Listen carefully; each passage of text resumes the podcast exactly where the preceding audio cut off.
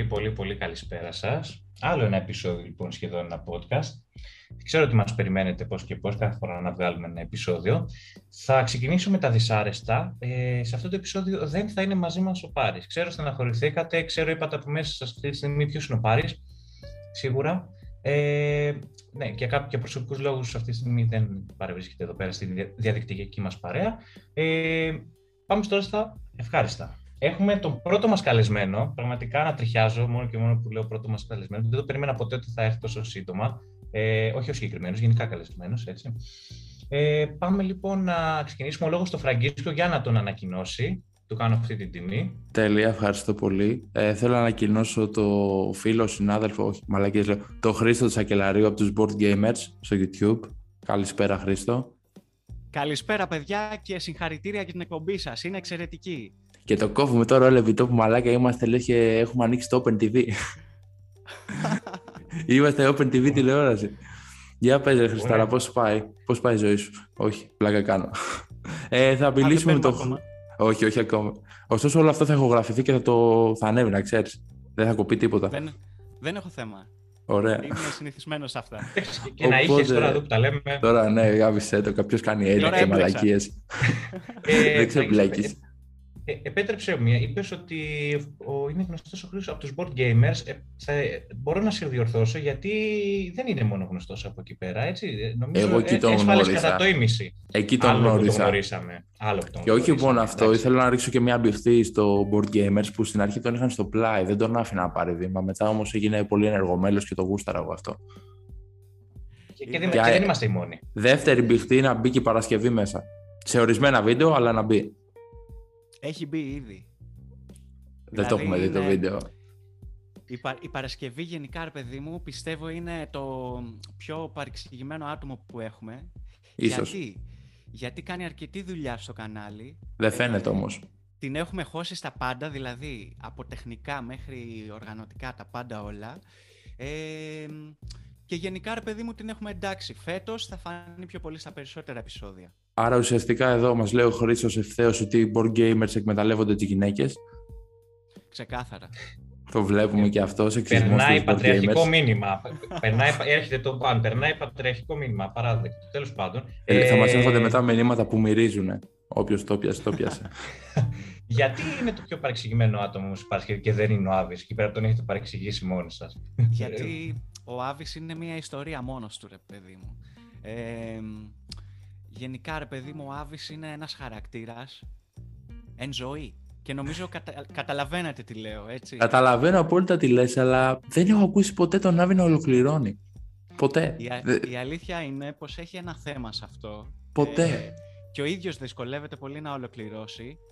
Ε, εντάξει, μια μέρα θα γίνει και αυτό, ρε παιδί μου. Σίγουρα ήταν, όχι, ήταν το παιδί που τρώγε ψάντουιτς με φυστικό βούτυρο στο σχολείο σε μια γωνία. Εννοείται πως Δεν ξέρω.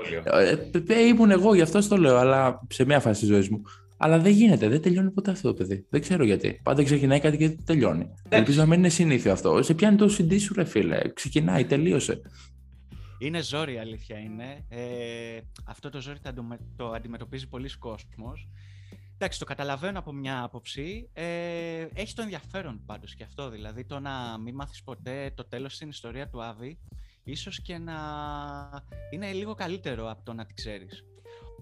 Ισχύει και αυτό, αλλά το βλέπουμε ξέρεις... ένα μόνιμο παράπονο στο πρόσωπο. Ξέρεις ότι ρε yeah. μαλάκες, εντάξει, αφήστε και εμένα λιγάκι. Δημιουργεί, ρε παιδί μου, το μύθο, ξέρεις, δημιουργεί το μύθος. ναι, ναι, αλλά και θυματοποιείται ταυτόχρονα και γίνεται πιο συμπαθητικός από το κοινό. Α, μπράβο.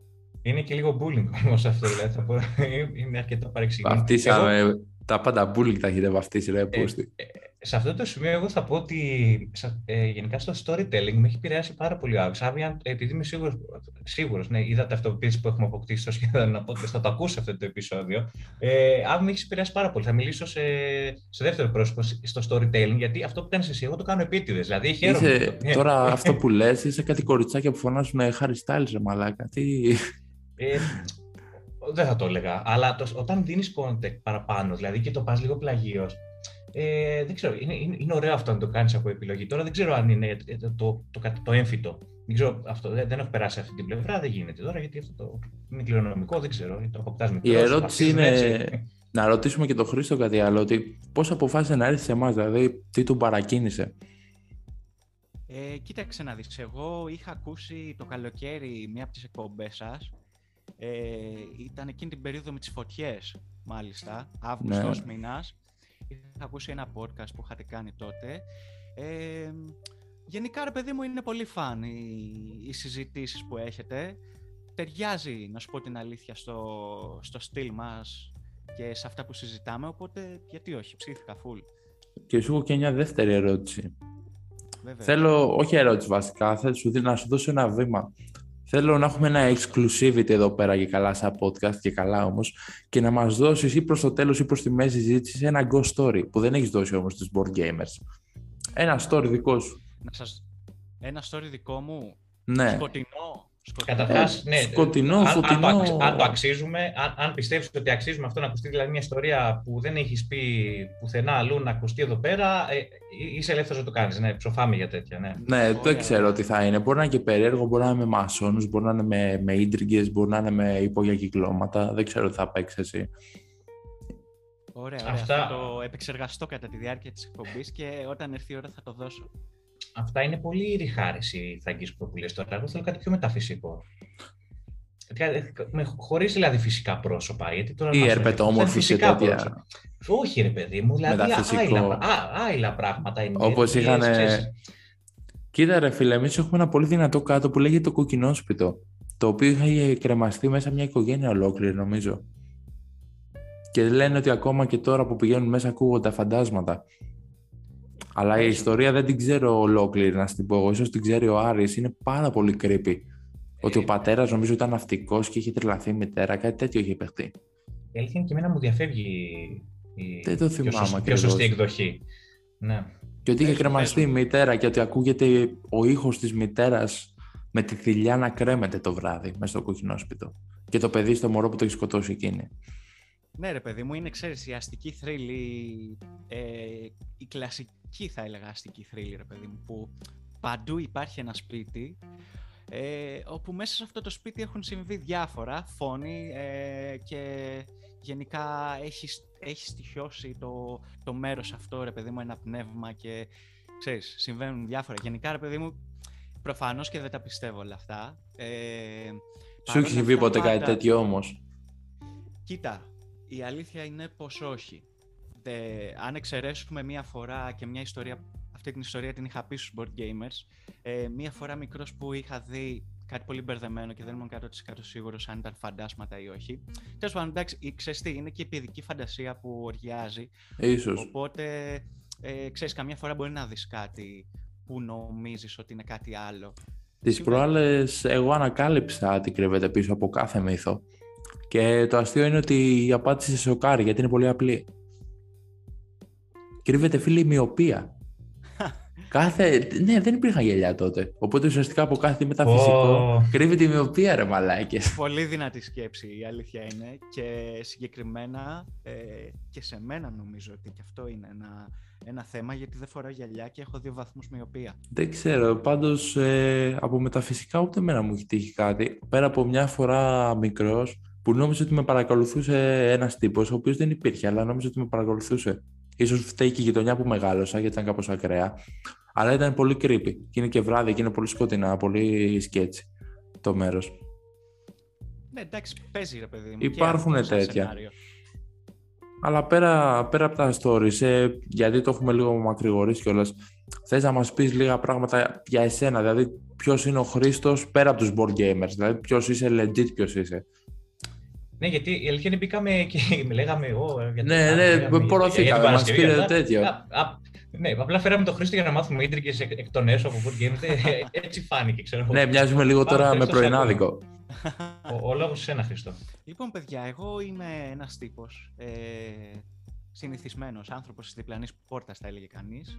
Ε, γενικότερα, αυτή την περίοδο της ζωής μου δεν ασχολούμαι με τίποτα άλλο πέρα από τη δουλειά. Γενικά δεν ξέρω αν έχετε προλάβει να μπείτε σε αυτή τη φάση ε, ή αν μπαίνετε τώρα. Ή αμυδρά, ε, αμυδρά. Δηλαδή η δουλειά ναι, ναι. του κόλου, όχι η καθημερινή δουλειά okay, με τη φθορά. Okay. Ε, τίποτα. Η φάση δική μου είναι ότι ασχολούμαι μανιωδώς με τη, με τη δουλειά, είμαι ηχολήπτης, δουλεύω πίσω από τις κάμερες. Ε, γενικά φέτος... Πήγαινε το, πήγαινε το παραπέρα, πήγαινε το παραπέρα. Ναι, ναι. Ποιος είναι ο Χρήστος, ο παιδικός Χρήστος, πριν να κουμπίσει το μικρόφωνο. Προς τα εκεί το πάω, εκεί το πάω. Ε, φέτος έκλεισα τα 30, ρε παιδί μου, ε, και εκεί λίγες, λίγες μέρες πριν τα γενέθλιά μου, Φλεβάρης και όλα, ήμασταν και μέσα στην καραντίνα, ξέρω εγώ, ήταν παράξενα τα πράγματα. Ε, μπήκα σε, σε κάποιες σκέψεις του τύπου ότι OK okay, ρε παιδί μου, έχω φτάσει σε μια ηλικία, κάνω μια καριέρα, ε, ξέρω εγώ ζω μόνος μου, ε, είμαι άνετος, ωραία. Και θέλω να πω ότι δεν κάνω τίποτα άλλο παράλληλα. Εννοείς και... πρακτικά ότι σε πιάσαν τα υπαρξιακά σου όπως μας ναι, πιάνουν ναι, όλους. Ναι, ρε παιδί μου. Ναι, ναι, ξέρεις. Ε, ένιωσα, ρε παιδί μου, ότι είχα Ναι, λίγο και ενός. Ότι είσαι μονοδιάστατος σαν άνθρωπος. Είναι, μπαίνουν, μπαίνεις στα άντα, ίσως εκεί δικαιολογείται. Είναι η κρίση των 30, δεν Δεν νομίζω ότι είναι η κρίση των 30. Είναι περισσότερο ότι όταν φθήρεσαι καθημερινά με κάτι, αλλά μόνο με αυτό το κάτι, ξεχνάς λίγο ότι η ζωή σου έχει και άλλες πτυχές. Σωστά. Σωστά και σε πιάνει και ρε παιδί μου ξέρεις... Μια ψηλό καταθλιψούλα, ναι, τύπου ότι ώρα Όχι απαραίτητα κατάθλιψη, απλά ξέρεις είναι η φάση ρε παιδί μου που τα έχεις ξεχάσει όλα. Ε, έχεις σταματήσει να βγαίνεις βόλτες με φίλους γιατί όλοι είναι σε αυτή τη φάση και ναι. όλοι δουλεύουν μανιωδώς και όλα αυτά. Και αυτή η μετάβαση σου ήταν εύκολη όμως; Κοίτα, δεν το κατάλαβα. Δηλαδή το πώς βρέθηκα από τα 20 στα 30 ε... Μια κλανιά δρόμος, ε. Ναι, δεν δε το πήρα χαμπάρι, ρε παιδί μου. Ξέρεις, ήταν πολύ γρήγορο ναι. όλο αυτό. Και, ρε παιδί μου, συνειδητοποίησα ότι πράγματα τα οποία με γέμισαν και μου άρεσαν, ε, τα έχω ξεχάσει. Δηλαδή, να σας δώσω ένα παράδειγμα. Ε, είχα να παίξω video games πάνω από 5-6 χρόνια. Φίλε, το είδα και η σειρά ήταν απίστευτη που είσαι στο YouTube. Τη ευχαριστιέμαι, σε ευχαριστιέμαι να βλέπω να παίζεις που δεν το βλέπω ποτέ αυτό. Γιατί ναι. είμαι φανατικός gamer και δεν το παρατάω το gaming. Και ας είμαι άχρηστος. Και εγώ είμαι άχρηστος και μου αρέσει να παίζω video games, αλλά τέλος πάντων, ο παιδί μου ξέρεις από ένα σημείο και μετά. Ναι, το κόβεις. Το κόβεις γιατί. δεν προλαβαίνεις. παιδί μου, ότι δεν έχεις χρόνο για τίποτα. Ναι, δεν προλαβαίνεις. Προλαβαίνεις. Οπότε τι θα κόψεις, θα κόψεις, ξέρω εγώ. Ναι, θα κόψεις τα video games, θα κόψεις την μπάλα, θα κόψεις. Ε, δεν είναι όμω πρακτικά, ρε φίλε, αυτός σαν να κόβεις ένα... και να απομονώνεις ένα κομμάτι του εαυτού σου φίλε, χάνεις την προσωπικότητά σου Αυτό. κατά πολύ. Κατά Αυτό. Πολύ, έτσι. Και τέλος πάντων θέλω να καταλήξω στο ότι πήγα και πήρα πατίνια και άρχισα να κάνω πατίνια ξανά. Rollers. Ε, ναι, inline. Ε, inline skates, ε, roller skates ουσιαστικά. Ναι, ναι. Και ξέρεις, παιδί μου, 30 χρονών, αγύμναστος ε, άνθρωπος, ε, ξέρω εγώ, βρέθηκα να τρέχω στα skate park. Ε, Με skate park, ε, κρανάκι και περιαγκονίδες. Κανονικότατα. Ε, και μιλάμε εντάξει, εκεί σου, σου κόβεται η φόρα γιατί ρε παιδί μου, ε, εκεί που ήσουν πιτσιρικά και πήδαγες, ξέρω εγώ, 6-7 σκαλιά και δεν μάσαγες. Ναι, ε, τώρα... τώρα, ας πούμε, πήγαινα εκεί πέρα τόσο διστακτικά και δειλά που ξέρεις, ε, ήμουν σε φάση. Μάλλον έχω κάνει κάποιο, κάποιο λάθος σε αυτή την περίοδο της ζωής μου. Μάλλον δεν έπρεπε να πάρω πατίνια, ξέρω εγώ, γιατί. Ε, Νομίζω ότι να σπάσω κανένα χέρι, ξέρω εγώ, και ξέρεις, εκεί ρε παιδί μου πας ζεστός και λες: Ναι, πάω να τα δώσω όλα. Καυλωμένος έτσι, ναι. Ναι, ναι, ναι. ναι. Και τρώ πόρτα. Ναι, ναι, καταλήγεις να τρως πόρτα, ρε παιδί μου, και να τρως στα McDonald's δίπλα, ξέρω εγώ, μπέργκερς, ας πούμε. Και Σίγουρα, αλλά αυτό είναι. αυτό γιατί είναι άσχημο, δεν κατάλαβα. Όχι, η αλήθεια είναι αυτό δεν είναι ποτέ άσχημο, παιδιά. Εντάξει. Ε, ναι. Το ζήτημα όμως είναι ότι αυτό σε κάνει ζωντανό, ότι οι ασχολίες σου σε ζωντανεύουν. Αλλιώς ναι, πρακτικά είσαι μηχανή δουλειάς. Και δεν ξέρω πώς είναι η δουλειά του ηχολήπτη, να σου πω την αλήθεια, γιατί είμαι σε άλλο τομέα τελείως. Θα σου πω. Ε, γενικά, ρε παιδί μου, η συγκεκριμένη δουλειά που κάνω εγώ, γιατί είμαι, ε, ουσιαστικά κάνω ήχο για εικόνα, location sound ε, ονομάζεται, ε, αυτή η εξειδίκευση. Ε, ουσιαστικά, ρε παιδί μου, είναι μια δουλειά freelancing, είναι δουλειά καριέρας, είναι δουλειά που πρέπει να την κυνηγήσεις εσύ για να για να τη στήσεις. Έχει στήσιμο, έχει setup, έχει πάθος, έχει πόρωση. Δηλαδή διαφορετικά δεν γίνεται. Άρα είσαι ε... ουσιαστικά σαν επιχειρηματία του εαυτού σου. Το είσαι, μαγαζάκι ναι. σου είσαι εσύ. Ναι, ναι, μπράβο, συμφωνώ. Είσαι το μαγαζάκι σου εσύ. Ε, καλά, εννοείται πως πρέπει να κάνεις καλή δουλειά πάντα, γιατί αλλιώς είναι πολύ εύκολο να σε κλωτσίσει η αγορά μέσα σε δευτερόλεπτα. Ε, δεν θέλει πολλές μέρες δηλαδή να φας τα μούτρα σου και να ε, σε χαιρετήσουν όλοι. Ε, αλλά ναι, ε, έχεις, έχεις φτιάξει το μαγαζάκι σου και το trace, ρε παιδί μου. Ναι, αλλά και αυτό πάλι εμένα δεν θα με καλύψει. Για να σου πω ότι πριν πιάσεις το μικρόφωνο, τι, τι, το, τι γούσταρες, τι, τι καβλάντα έχεις στο κεφάλι; Κοίταξε να δεις. Γιατί πιστεύω ότι θα πήγες κάπου ηχολήπτης λογικά για να βγεις, εκτός αν είσαι μόνος σου. Εννοείται πως ε, πήγα σπούδασα ρε παιδί μου. Όλα ξεκίνησαν ξέρω εγώ στο γυμνάσιο ε, που είχα δει την ταινία το School of Rock. Ε, είχα απορροθεί όσο δεν πάει ρε παιδί μου και μετά από μια εβδομάδα πήγα πήρα μια ηλεκτρική κιθάρα. Νομίζω αυτή είναι η πιο κλασική ιστορία, ξέρω εγώ... Το... Ότι πας με την κιθάρα, ο οποίος μαθαίνει μουσική και μετά πορώνεται με τον ναι, ήχο ναι. και το πάει προς τα εκεί. Ναι ρε παιδί μου, ξέρω εγώ, βλέπεις ξέρω εγώ, μια ταινία, ε, βλέπεις ξέρω εγώ π.χ. Ε, ξέρω εγώ, κάποιες μπάντες που γουστάρεις και βλέπεις τα live τους και όλα αυτά και λες «ΟΚ, θέλω να γίνω rockstar μουσικός». Είσαι, είσαι ουσιαστικά το πετυχημένο όνειρο κάθε αποτυχημένου μπασκεμπολίστα. Ότι έβλεπες τον Μάικλ Τζόρνταν και έλεγες ότι που μαλάκα θα γίνω κι εγώ έτσι και προπονούσουν και παίζεις γάμα τοπικό. Όχι, όχι, δεν είμαι. Θα σου πω γιατί. Γιατί είμαι 100% αποτυχημένο σε αυτό το κομμάτι, γιατί ποτέ δεν έγινα rockstar. Ένα το κρατούμενο. Ήμουν, ε, ξέρω εγώ, ήμουν ο πιο άθλιος στη μουσική. Δεν το είχα καθόλου. Το προσπαθούσα να μάθω να παίζω κιθάρα, δεν μπορούσα να μάθουμε τίποτα.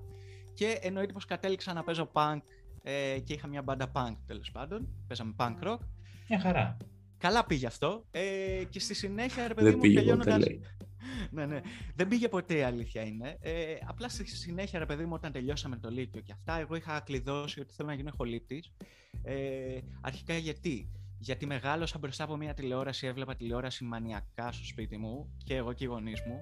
Ε, και γενικότερα, ρε παιδί μου, ξέρεις, ήθελα να βρεθώ πίσω από τις κάμερες. Ε, Ήθελες οπότε... ουσιαστικά να, να έχεις εσύ το πάνω χέρι στην εικόνα. Ε, όχι ακριβώς, απλά ξέρεις ήθελα να μπω σε αυτόν τον κόσμο. Ναι, να δεις τι είναι. Ναι, ναι, ήθελα να μπω σε αυτόν τον κόσμο, ρε παιδί. Μήπως όμως αυτό σημαίνει ότι σαν άνθρωπος είσαι πιο εξερευνητικός; Και δεν σημαίνει σίγουρα. πέρα από αυτό ότι δεν σε ενδιαφέρε μόνο να μπει στον κόσμο, αλλά να τον εξερευνήσεις κιόλας. Γιατί από ότι κάτι είπε πριν ο Άρης, νομίζω ότι είσαι και στην ΕΡΤ. Ε, κοίτα, στην ΕΡΤ δεν είμαι. Γενικότερα, ρε παιδί μου, εγώ δουλεύω εξωτερικές παραγωγές. Ε, ναι. δουλεύω από διπορικά project, εκπομπές κλπ, ντοκιμαντέρ, ταινίες, ε, διάφορα ναι, ναι. πράγματα, διαφημιστικά. Ε, ναι, η αλήθεια είναι πως θα παίξει μια σειρά που είμαι ηχολήπτης σε αυτή τη σειρά και κατά κάποιο τρόπο είναι λίγο πιο μοντέρνα η σειρά αυτή, λέγεται Van Life. Ε, θα παίξει στην ΕΡΤ Το είδα, το είδα αυτό. Ναι, αυτό εννοούσε. Το ένα disclaimer, την ΕΡΤ δεν είπα ότι δεν ήθελα ναι, να πω ναι, σωστά, σωστά. Ναι. Ε, και η φάση είναι, ρε παιδί μου, ότι ε, τέλος πάντων ε, ήθελα αυτό, να, να ανακαλύψω τον κόσμο πίσω από τις κάμερες. Είναι ωραίο γενικά στον κόσμο, νομίζω και σε εσάς αρέσει να αποδομείς αυτό που βλέπεις και ξέρεις να γίνεται λίγο πιο ανθρώπινο, δηλαδή να ξέρεις πώς φτιάχτηκε αυτό. Πώς... Κάποιες φορές, ναι, κάποιες φορές θες να αφήσεις και λίγο το μυστήριο γιατί όταν συνέχεια αποδομήσεις και αποδομήσεις φτάνεις σε ένα σημείο που γίνεται και αυτό επίπεδο και λες ότι όλα μοιάζουν όταν τα αποδομείς. Συμφωνώ. Συνήθως έχουν κοινό πυρήνα. Οπότε λες ότι ας το αφήσω για να υπάρχει μια μαγεία. Πλασίμπο μαγεία βέβαια, αλλά τα αφήνεις. Παρένθεση ότι ο Χρήστος είναι κρατικοδίαιτος γιατί παίζει δημόσια κανάλια. Και τώρα κλείνει ξανά το podcast. Με Μητσοτάκη έχω ανεβάσει κάτι, όχι, τα έχω σβήσει. Ε, ε, νομίζω όχι, δεν είχαμε ανεβάσει κάτι. Εντάξει, ε, το παίρνω πίσω. Αφού, αφού, δεν ακούμε τα επεισόδια μας. Έλα, δικό μας παιδί είναι ο Χρήστος. ωραία, ε, ωραία. Όχι ρε φίλε, εγώ αυτό πιστεύω, ότι πλέον στα 30 σου και αυτή την ερώτηση θέλω να σου κάνω. Τώρα σαν κάτι παππούδες, ξέρεις που είναι, να σου πω εγώ. Έχεις μετανιώσει και για το επάγγελμά σου αλλά και για τις αποφάσεις που έχεις πάρει ώστε να θυσιάσεις πράγματα για να πετύχεις το επάγγελμά σου. Ε, δηλαδή είσαι σε ένα επίπεδο που είσαι χ, είσαι ο Χρήστος και έχεις κάνει τα ψιωμέγα δέλτα. Αυτά τα ψιωμέγα δέλτα ήταν 101% worth για να γίνεις ο άνθρωπος του σήμερα. Θα σου πω, άξιζες 100% ε, ό,τι και αν θυσίασα, γιατί θυσίασα πάρα πολλά για να μπορώ να κάνω αυτή τη δουλειά. Ε, άξιζε 100% γιατί είμαι χαρ... Ρε παιδί μου, είμαι ικανοποιημένος. Δηλαδή, ε, νιώθω και με τον εαυτό μου, μου αρέσει. Είσαι γεμάτος. Είμαι γεμάτος κατά μία άποψη. Καταλαβαίνεις ε, ότι είναι προνόμιο αυτό όμως, έτσι. Σίγουρα είναι προνόμιο. Και αυτό, ρε παιδί μου, ξέρεις, ο λόγος που λέω αυτή τη στιγμή για μένα, γιατί η αλήθεια είναι δεν μου άρεσε να μιλάω καθόλου για τον εαυτό μου.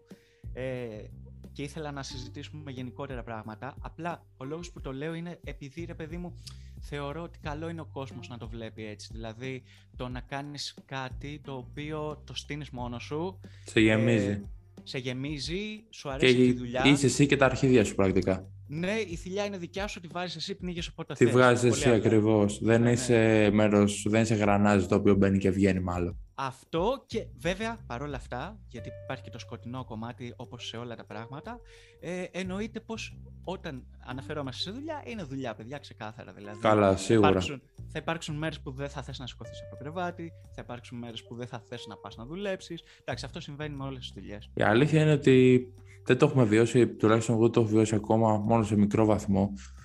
Αλλά πέρα από αυτό, είναι νομίζω και το χαρακτήρα του ανθρώπου. Σίγουρα η καθημερινή τριβή σε γαμάει, στάνταρ, αλλά είναι και το mindset, παύλα grindset που έχεις όταν κάνεις τη δουλειά. Δηλαδή βλέπεις τη δουλειά σου ως δουλειά ή τη βλέπεις ως σκαλοπάτι για ένα έξτρα επίπεδο; Ναι, εντάξει, σίγουρα και αυτά παίζουν πολύ ρόλο. Δηλαδή, και εγώ σκέψου ε, πέντε χρόνια δούλευα εστίαση, σερβιτόρος, ε, καφετζής, ξέρω εγώ διάφορα πράγματα. Ναι, αυτό το πράγμα, ας πούμε, δεν. Α πούμε, εμένα αυτό το πράγμα, η εστίαση, η σερβις, επειδή την έχω κάνει τη δουλειά, OK. Okay, πώς, πώς την πάλευες, ρε φίλε; Πραγματικά η εστίαση, το σερβις και το ψήνος καφέ είναι του να είσαι περιπτεράσει, ε, να είσαι οδηγός ταξί λεωφορείου. Έρχεται ο κάθε μαλάκας, μπαίνει μέσα, σου λέει ό,τι μαλακία του κατέβει για 1,5 ευρώ το οποίο δεν παίρνεις στον καφέ, αν να πάρεις τρία την ώρα. Ναι, είναι δύσκολη δουλειά, εννοείται, δεν το συζητάμε.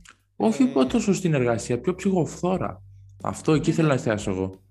Είναι δύσκολο γιατί έχεις να κάνεις, ρε παιδί μου, με την ικανοποίηση του ανθρώπου να του πελάτη. να Πρέπει, ναι, ναι, ναι, πρέπει να είσαι ουσιαστικά σαν ένα εναλλασσόμενο κομμάτι puzzle για να ταιριάξεις πάνω του. Ο καφές δηλαδή... όπω και να τον πιει το ίδιο είναι. Αλλά αν κερδίσεις τον πελάτη θα ξανάρθει.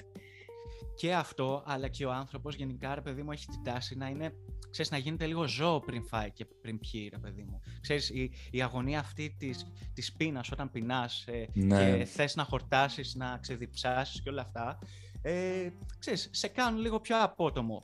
Ε, Κτηνόδη ένστικτα. Ναι, ναι, ναι, ρε παιδί μου, έτσι, έτσι το είχα βιώσει. Δηλαδή έτσι ένιωθα ότι ξέρεις κάτι. Έρχονται τώρα, μας έχουν πάρει από τα μούτρα. Ε, σε λίγο που θα φάνε και θα πιούν και θα είναι ικανοποιημένοι. Θα είναι πιο light. Θα αρχίσουν να, να γίνουν πιο, πιο ωραίοι, ναι. πιο ευχάριστοι, ρε παιδί μου. Και όντως έτσι γινόταν πάντως. Είναι σωστή οπτική αυτή, ναι, όντως. Έχει, έχει μια βάση, μια λογική. Έχει ένα background. Τέλεια, πολύ ωραία. Μιας και ο Χρήστος το είπε ξεκάθαρα έτσι, ήταν και σποντούλα του να ότι δεν θέλει να μιλάει για τον εαυτό του. Μην μιλήσουμε άλλο για τον εαυτό του. Εντάξει, καλά είναι έτσι. Ναι. Τι, τι θες να πούμε, τι θέλετε να πούμε. Τώρα πούμε ε, Ωραία, θα παντρέψουμε δύο θέματα. Ε, θέλω, Χρήστο, να μας πεις τη γνώμη σου, δεν θα μας πεις. Ε, για θεωρήσει νομοσία και κορονοϊός. Πάμε, okay. δώσε ό,τι έχεις. Φίλε, πολύ ζώρικο θέμα από άποψη ότι έχει, έχει συζητηθεί και έχει ε, αναλυθεί όσο δεν πάει, ρε παιδί μου. Δηλαδή, ξέρω εγώ, νομίζω όλοι πλέον είμαστε σε μια φάση που δεν μπορούμε άλλο να ακούμε για... Για, για COVID, ε. Για COVID και γενικά για πανδημίες και για... Ναι, αλλά το βασικότερο είναι δεν έχει αναλυθεί το Χρήστος Σακελαρίου. Αυτό είναι το βασικότερο. Έχεις ένα δίκιο εδώ. Κοίτα, θα σου πω απλά πράγματα. Ε, δεν μπορώ να ξέρω τι είναι αλήθεια και τι είναι ψέμα. Ε, εγώ ρε παιδί μου πιστεύω ότι σίγουρα είμαστε, βρισκόμαστε σε μια σε μια εποχή πανδημίας υπάρχει ένας ιός ο οποίος έχει πάρει πάρα πολύ κόσμο, έτσι. Σίγουρα. Ε, πολύ συγκριτικά, ναι, έχει πάρει όντως μην λέμε και μαλακίες. Ναι, Τελευταία ναι. έρευνα, το προσδόκιμο ζωής έπεσε από το παγκόσμιο, μην τα λέμε. Αυτά θετικές σκέψεις για θεωρίε νομοσίας. Τώρα από εκεί και πέρα, εγώ ρε παιδί μου, θέλετε να ανοίξω τα χαρτιά μου, θα τα ανοίξω. Ε, σαν ιστορικός, εγώ περιμένω την άποψή σου για να αρχίσουμε αυτό με τα 100 χρόνια. Πέφτει μια πανδημία, σκοτώνει κόσμο. Και... εγώ ήθελα, ε, επειδή είναι μεγάλο θέμα, ε, μια σύντομη ανάπτυξη ερώτηση. Ε, Χρήστο, ε, σε ρωτάω γιατί είσαι και πλέον 30. Θέλω να μου κάνεις μια σύγκριση, αν γίνεται, αν πιστεύεις ότι μπορεί να συγκριθεί, ε, με θεωρίε νομοσίας για οικονομική και θεωρίε νομοσίας, γιατί ε, σε αυτή την ηλικία που είσαι, ενώ σε αυτή, σε αυτή την ε, Πες ομάδα... Πες τον ρε μαλάκα, να μην ξανάρθεις ποτέ. Όχι, παιδί μου, ενώ τότε ήταν, που, τότε ήταν που ξεκίνησαν σιγά σιγά ξεκίνησε η τεχνολογία, το διαδίκτυο, οι υπολογιστές και αυτά είχαν αναπτυχθεί τόσες θεωρίε νομοσίε που ήταν κάτι ε, ουσιαστικά πρωτότυπο. Πότε γεννήθηκε ρε μαλάκα το παιδί, το 91 γεννήθηκε. Ναι, ρε παιδί μου, ενώ ότι ήταν στην ηλικία μας όταν ξεκινούσαν όλα αυτά και, βάση... και λίγο πιο κάτω. Ε, ευχαριστώ, βάση... ευχαριστώ, Χρήστο. Ευχαριστώ. Έχει βάση και η αλήθεια είναι χαίρομαι πάρα πολύ που έκανες αυτή την ερώτηση Ε, γιατί θα το πιάσουμε το θέμα από ε, πολύ καλό σημείο. Λοιπόν, το σημείο αυτό είναι όντως η αλλαγή που ζήσαμε. Νομίζω συγκεκριμένα εμείς, ε, ξέρω εγώ που είμαστε 25 με 35, άντε βάλε και τους 40 μέσα. Γενικά, ρε παιδί μου, ήμασταν γενιά πειραματόζωα σε όλα, έτσι. Δηλαδή, ε, το πιάνεις από το σχολείο, έτσι, το πιο απλό πράγμα. Κάθε χρονιά άλλαζαν όλα. Ε, ή τέλος πάντων κάθε δύο χρονιές. Τι, τι σημαίνει αυτό; Ότι, ξέρω εγώ το πιο απλό πράγμα. Όταν ήμουν τρίτη ηλικίου, είχαμε τη βάση του 10. Την προηγούμενη χρονιά και την επόμενη χρονιά δεν την είχαμε. Πολύ απλά. Ε, εννοείται πως το ίντερνετ έφερε τρελή αλλαγή στις ζωές μας. Δηλαδή, ε, κάποτε είχαμε, ξέρω εγώ, τα περιοδικά. Ε, τώρα μιλάμε περιοδικά από video games μέχρι περιοδικά, ξέρω εγώ, ενημέρωσης. Ε, από τσόντες. Εννοείται από τσόντες και βέβαια. Ε... Πιο, πιο ερωτικού περιεχομένου. ρε φίλε, το πάμε πολύ στο καλά. Ας φάμε πάνω από κάτι άλλο, όχι από αυτό. Παιδιά, ξέρετε, ξέρετε πόσες φορές είχα μπει στο περίπτερο και είχα βγει χωρίς να έχω πάρει τίποτα. Μόνο και μόνο επειδή ντρεπόμουν να πάω στον περιπτερά, ξέρω εγώ, επειδή ήμουν πιτσιρικάς, να ξέρω εγώ να... Πάρω τα ροζ DVD. Να το εμφανίσω το περιοδικό, ρε παιδί μου, ξέρω εγώ, επειδή ξέρει και τους γονείς μου. Ξέρεις, Για να μην σε καρφώσει τη μάνα σου, καπνίζω στο παραδίπλα περίπτερο και όχι στο διπλά περίπτερο, ιστορίες ε, τέτοιες. Ε, βέβαια, στη Μεσολογγάρα τώρα που να, να κυκλοφορήσεις με αυτά; Περίμενε. Από... Κάτσε, Μεσολόγγι ήταν, όχι Αθήνα. Εγώ έχω μεγαλώσει Αθήνα. Μεσολόγγι, βέβαια, πήγαινα κάθε καλοκαίρι, καθόμουν για δύο μήνες. Ε, ήταν το κλασικό famous guy του παιδιού που έπαιρνε τα, τα ντόπια γκομενάκια γιατί ήταν ο καλοκαίρι. Ο λέγανε. Ναι, ναι. σαν, να μην, σαν να ήμασταν εκεί, ναι, ξέρουμε πώς πάει. Ε, η αλήθεια είναι πως πραγματικά όταν πήγαινα Μεσολόγγι, ε, μάθαινα πάρα πολλά πράγματα από τα παιδιά, από την παρέα που είχα. Κουτσομπολιά εννοείς. Όχι, όχι, γενικά. γενικά ξέρεις, από μουσικές μέχρι παιχνίδια, video games. Γενικά, ρε παιδί μου, τα παιδιά στην επαρχία ε, ψαχνόντουσαν πιο πολύ από ότι εμείς στην Αθήνα. Μπας είχαν πιο πολλά λεφτά επειδή έπαιζε Πασόκ τότε και με χωράφι Δεν ξέρω, δεν ξέρω. Αλλά όταν πήγαινα Μεσολόγγι μάθαινα πράγματα. Και γίναγα Αθήνα, ρε παιδί μου, και τα μάθαινα στους φίλους μου στην Αθήνα, ξέρω εγώ. Βέβαια... Άρα φλέξαρες διπλά. Σε ήθελαν όλοι για να σου μάθουν και μάθαινες σε όλων και εσύ ήθελαν. Έτσι, ναι, ναι, ναι, ναι, γινόταν double flex. Τέλος πάντων, για να μην μακρηγορώ, θέλω να πω ότι το format που είχαμε εμείς ήταν που είχαμε ξεκινήσει σαν έφηβοι να χρησιμοποιούμε γενικότερα σε διάφορα από ψυχαγωγία, διασκέδαση κλπ. ήταν ρε παιδί μου hard copy.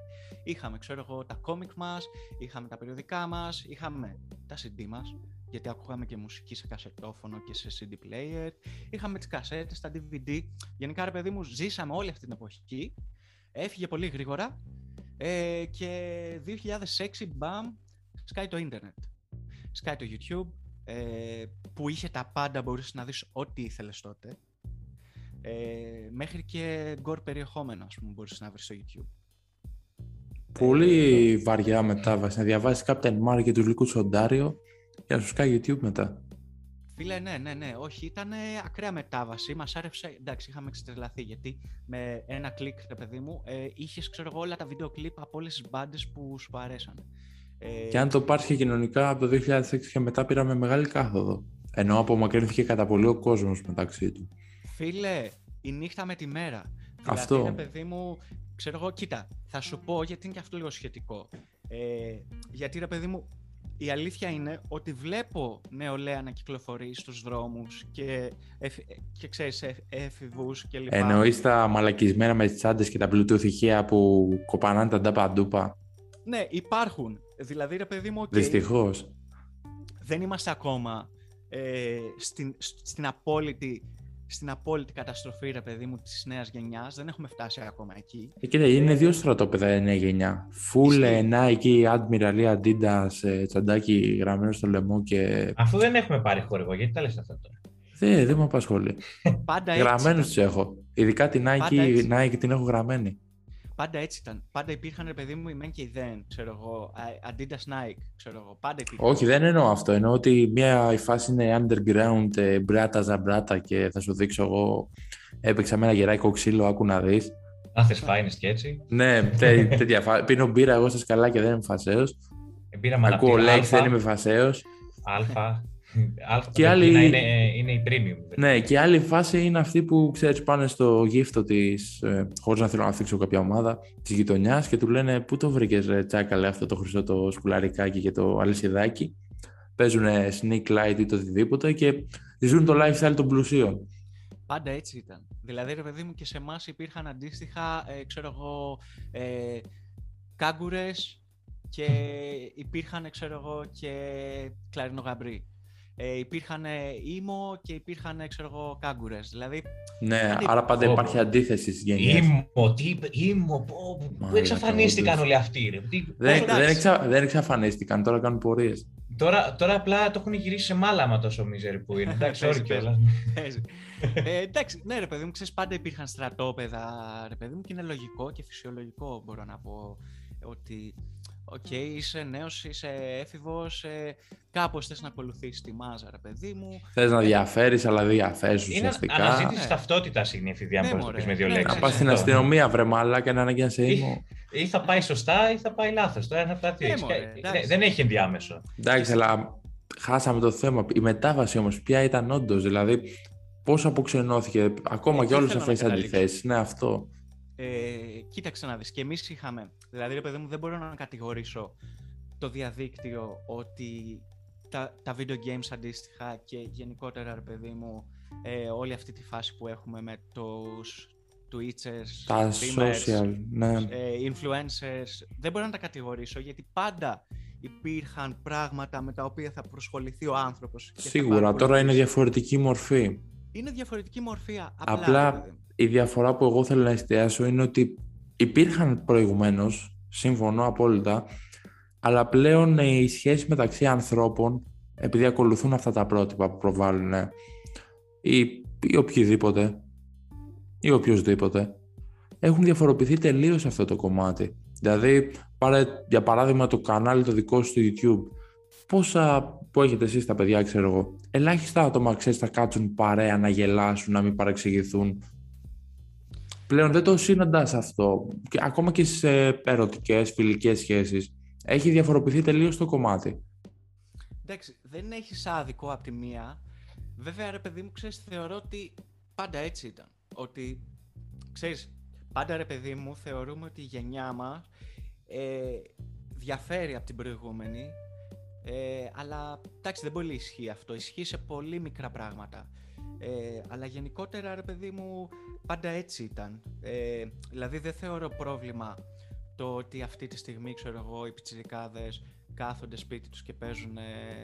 Ξέρω, Ούτε εγώ, ίσα ίσα το χαίρομαι κιόλας. Κάποιο παιχνίδι Καλ, θα τους κάνει. Ναι, ναι. Και τα λένε, ρε παιδί μου, από το, από το chat, ξέρω εγώ. Ναι, ή από το voice. Αυτό δεν είναι πρόβλημα. Γιατί η αλήθεια είναι και εμείς, OK, μαζευόμασταν και το κάναμε αυτό σε ένα σπίτι. Το κάναμε από κοντά το ίδιο πράγμα. Ναι, ναι. Δεν είχε διαφορά. Α πούμε και οι προηγούμενοι, ε, στα έτη, ας πούμε, οι γονείς μας, ξέρω εγώ, πηγαίναν και παίζανε. OK, δεν είχαν στο σπίτι κονσόλες, αλλά πηγαίνανε, ξέρω εγώ, στα μπιλιάρδικα και στα μπιλιαρδάδικα, ας πούμε, και παίζαν. OK, okay, εντάξει, το ίδιο πράγμα είναι. Με ε, διαφορετική μορφή, σίγουρα. Ε, ε, δεν αλλάζουν αυτά. Αυτό παραμένει ίδια. Δεν λέω τόσο τα... για αυτό. Εγώ λέω πιο πολύ για την επικοινωνία. Δηλαδή ότι πλέον αρχίζουν οι άνθρωποι, έχουν περισσότερη κατάθλιψη, περισσότερα ψυχολογικά, περισσότερο το ένα, περισσότερο το άλλο και πιστεύω ότι ναι. ευθύνονται σε μεγάλο βαθμό τα social. Κοίτα, σίγουρα, δηλαδή το να βλέπεις ε, από το πρωί μέχρι το βράδυ ε, κάτι το οποίο είναι... Δεν έχεις, για παράδειγμα. Ναι, ναι, Αυτό το άφταστο. Δηλαδή, ρε παιδί μου, ε, ξέρω εγώ και... Τι να σου πω, ε, ο, πιο, ο πιο low budget ε, ας πούμε influencer στην Ελλάδα. Σαν και εμάς. Ναι, ε, σίγουρα έχει περισσότερα πράγματα από ότι ξέρω εγώ ένας έφηβος αυτή τη στιγμή έτσι. Οπότε ρε παιδί μου όταν μεγαλώνεις ε, ε και βλέπεις μονίμως το χρήμα. σπαμά, σπαμάρισμα διαφήμιση στα πάντα ε, ξέρω εγώ ακριβά πράγματα και ξέρεις, γίνεται κάπως η ζωή σου ότι αξία έχουν αυτά, ρε παιδί μου. Και όχι μόνο αυτό, νιώθεις και μπορεί να δημιουργηθεί και σύμπλεγμα κατωτερότητας, έτσι. Καλά, αυτό εντάξει, λογικό. Γιατί λογικό είναι αντίστοιχο με το τύπο ότι, όπα, όλοι αυτοί έχουν, εγώ κοιτάω αυτούς, δηλαδή επειδή βλέπω ότι, λόγω επειδή, επειδή είπαμε πριν ότι θέλουμε να ανήκουμε κάπου. Ναι. Αναγκαστικά τους κοιτάω και ανήκω στο κοινό τους, οπότε και εγώ θέλω να τους φτάσω. Ναι, ναι. Οπότε είναι σαν, σαν να τρέχεις με τον εαυτό σου και ο εαυτός σου να σου κάνει κύκλους. Ναι, εντάξει, κατά κάποιο τρόπο είναι έτσι. Γιατί ρε παιδί μου, εντάξει, η αλήθεια είναι πως και εμείς, ξέρω εγώ, βλέπαμε ε, τους Τζάκας μικροί και ξέρω εγώ, θέλαμε να πάμε να σπάσουμε τα μούτρα μας, ας πούμε. Ξέρεις, μας, ε, μας τράβαγε το ενδιαφέρον αυτό και όχι το τύπο που είχε το ρολόι, ξέρω εγώ, και τα, τις χρυσές αλυσίδες.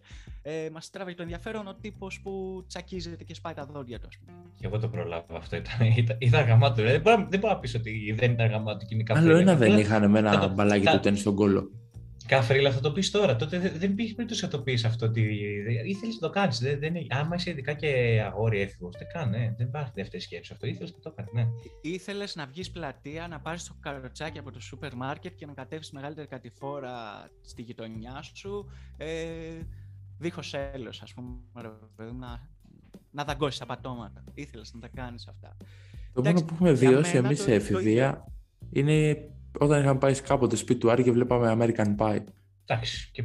Βρες μου ένα που δεν το έχει κάνει αυτό, ξέρω. Δηλαδή, τι παρε... παρεξηγήθηκε ε, τώρα, κατάλαβα. δεν σ' άρεσε, δηλαδή. Ε, με αυτά που είχαμε δει, ρε, πούστη. Τα μάτια μου. Εντάξει, όχι. Εγώ γενικά πιστεύω, παιδιά, ότι είμαστε σε μια προαποκαλυπτική εποχή, θα την έλεγα έτσι. Συμφωνώ. Ε, δεν είναι το πρόβλημα τόσο η σπαμαρισμένη διαφήμιση που τρώμε στη μάπα. Σίγουρα αυτό ενισχύει, ρε παιδί μου, κάπως την κατάληψη της νεολαίας, ας πούμε. Εντάξει, εκνευρίζει λίγο τους, ε, ξέρω εγώ, 30 πλάς ανθρώπους που σου λέει, ρε φίλε, κοίτα τι ζει τώρα αυτή εδώ και αυτός. Περιμένω να σου πετάξω ίντρικα με αυτό. Και δεν, ναι, ναι, και δεν θα, δεν θα τα ζήσω ποτέ εγώ, ας πούμε, αυτά, ρε παιδί μου, ξέρω εγώ, μέσω 30 και λοιπά. Μήπως ο εμβολιασμός τώρα γίνεται για αυτό το λόγο, για να πάνε όσοι είναι εμβολιασμένοι που είναι τα πρόβατα μαζί και εγώ έτσι πάντα που είναι τα πρόβατα της κυβέρνησης στην προαποκαλυπτική εποχή που ανέφερες εσύ να προστατευτούν γιατί ακολουθούν το σύστημα και οι υπόλοιποι σιγά σιγά να ξεκαθαρίζονται.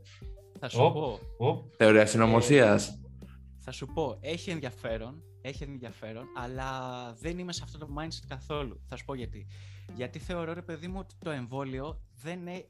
Πιστεύω ότι είναι το τελευταίο μέσο για να κατευθύνεις αυτή τη στιγμή ε, τον κόσμο, για να ξεχωρίσεις τον κόσμο κλπ. Δηλαδή, το έχεις κάνει ήδη. Ε, δεν χρειάζεται να κάνεις κάτι άλλο. Ε, υπάρχουν, ρε παιδί μου, υπάρχει εργατική τάξη ξεκάθαρα, ε, δεν υπάρχει μεσαία τάξη πλέον και υπάρχει αντίστοιχα... Έχει καταστραφεί η μεσαία τάξη σαν κοινωνικό ναι, φαινόμενο ναι, ναι, πλέον. Ναι, ναι. Οπότε ο κόσμος είναι, έχει διαχωριστεί ήδη, ρε παιδί μου. Δηλαδή πάει δεκαετία και παραπάνω. Ε, Επένα η άποψή μου για, τουλάχιστον για Ελλάδα είναι ότι πρακτικά θέλουν να μας κάνουν ένα μεγάλο κλαμπ της Ευρώπης. Οπότε ή όλοι θα εμβολιαστούμε ή όποιοι δεν εμβολιάζονται θα φάνε ξερκαρτάρισμα. Πάρα παράδειγμα υγειονομική. Κοίτα, θα σου πω, το πρόβλημα είναι ρε παιδί μου ότι συνήθως εξετάζουμε ε, πάντα το, τον κόσμο μέσα από την οπτική τη δική μας. μας. Α, ναι, ναι μπορεί ναι, και ναι. αυτό. Ε, όπως, ρε παιδί μου, και αντίστοιχα εξετάζουμε το, την κοινωνία μέσα από τον εαυτό μας, ρε παιδί μου, έτσι. Ναι, δηλαδή, εννοείται. Όπως βλέπουμε και τον άλλο άνθρωπο που είναι καθρέφτης σε εμάς. Ναι, ναι, ναι, ναι. Εγώ σκέφτομαι το εξής, ρε παιδί μου, ότι το, το πρόβλημα είναι μαζικό. Ε, ότι ε, η καταστροφή, ρε παιδί μου, ξέρω εγώ, εκεί που οδεύει, εκεί που οδεύει η ανθρωπότητα, ε, είναι πρόβλημα το οποίο θα απασχολήσει όλες τις χώρες. Δηλαδή, να, ήδη ξεκίνησε ας πούμε ρε παιδί μου και τους ξέφυγε ένας ιός. Και ξαφνικά το 2021 ε, δεν είχαμε προετοιμαστεί καθόλου σαν ανθρωπότητα να αντιμετωπίσουμε έναν ιό ρε παιδί μου. Γιατί προφανώς δεν μας ένοιαζε γιατί σου λέω και δεν θα συμβεί σε εμάς αυτό και δεν ξέρω τι άλλο τέλος πάντων. Ε, και προφανώς ρε παιδί μου τους ένοιαζε ξέρω εγώ να δώσουν χρήματα και να ενισχύσουν ε, άλλα άλλες, μέσα. άλλες επιστήμες και άλλα μέσα είναι απλά από τη μία μέρα στην άλλη να σου αλλάζουν τις ε, προτεραιότητες ζωτικής σημασίας. Εγώ θα ναι. πω σε όλη την ανθρωπότητα, καλά να πάθουμε. Έχουν βγει σε ταινίες χρόνια αυτά. Θα έπρεπε να είμαστε άνετα προετοιμασμένοι. Μήπως οι ταινίες ήταν προμήνυμα; Ερωτηματικό αυτό μεγάλο, κανείς δεν ξέρει. Γιατί πολλά τέτοια παίζουν. Θα σου θεωρία συνωμοσίας. Οι ταινίες είναι προμήνυμα. Γιατί ρε παιδί μου, όποιος γράφει κάποιο σενα... οι σεναριογράφοι και οι σκηνοθέτες κλπ. Ρε παιδί μου, εννοείται πως τους ενδιαφέρει να περάσουν κοινωνικά μηνύματα στη δουλειά τους. Γι' αυτό το λέω ε. και εγώ ότι πρακτικά έχαμε μια ιδέα του τι θα γίνει. Τώρα βέβαια θα μου πεις zombie apocalypse. Θα σου πω εγώ, εντάξει, παρόμοιο είναι. Νεφελίμ. Ε, ρε φίλε, σε ζόμπι απόκαλυψη δεν θα βγαίνεις από το σπίτι. Με τον κορονοϊό δεν βγήκες από το σπίτι. Εντάξει, δεν σε φάνε τα ζόμπι, θα μπορεί να κολλήσει όμως. Το μέιτο το μάτο διαφορές. Για μένα Εντάξει, τουλάχιστον. Ναι, δεν, έχει, δεν έχει διαφορά, όντως. Το μέιτο το μάτο είναι. Είτε έμοιαζε. είσαι μολυσμένος, παίζεις εκεί με τις πιθανότητες πάντα. Ναι, ναι, ναι. Ειδικά το πρώτο δίμηνο που δεν ξέραμε καν. No, το Τι πρώτο συμβαίνει; δίμηνο κολούσε από, τα- από το άγγιγμα, από τα χέρια, από τα Ναι. μάτια, τα αυτιά. Τώρα μα, μας ταξιδεύεις τώρα, Χρήστο. Ναι. Ρε, εσείς δεν Όντως. ανοίγανε παράθυρα. Ε, Ξέρω ανθρώπους που δεν ανοίγαν τα παράθυρα γιατί φοβόντουσαν μην κολλήσουν. Θα κάνω Δηλαδή- expose στη μητέρα μου, το ξέρεις ότι με έβαζε με γάντια λάτεξ να κυκλοφορώ στο σπίτι. Πού να το ξέρει; Σε ρωτάω Τώρα, εγώ. το έμαθε. Το έμαθε ρε μαλάκα. Ξέρεις, λέει. Το μαθαίνω. Μάλιστα, ωραία. Ε, ναι, νομίζω έχουμε καλύψει αρκετά αυτό το θέμα. Πάμε να, Ναι. να, να παίξουμε μπάλα τώρα με, με φαντάσματα και, και ακτίνες, γιατί η αλήθεια είναι αυτό με καίει πάρα Τι πολύ το ακτίνες, θέμα. ρε μαλάκα. Άντε, άντε, γρήγορα, γρήγορα, μην Ε, κουράσουμε. Ρε Φραγκίσκο τώρα, δεν παρακολουθείς το Χρήστο τα λύσεις ιστορίες του. Τι, τις ακτίνες που βλέπεις στον ουρανό, δηλαδή τι, τι είναι αυτό. αυτό. Λοιπόν, κατάλαβα. αυτό είναι, ξέρω εγώ, ε, μία φάση που το είχα βιώσει πριν πολλά χρόνια. Ε, καθόμουν σε ένα βράχος στην Αθήνα, ε, στο Χαϊδάρι. Και τέλος πάντων καθόμουν με ένα φίλο, πίναμε εκεί πέρα κάτι μπυρίτσες. Κάτι, εντάξει, αρκετές μπυρίτσες, οκ, ξέρω εγώ.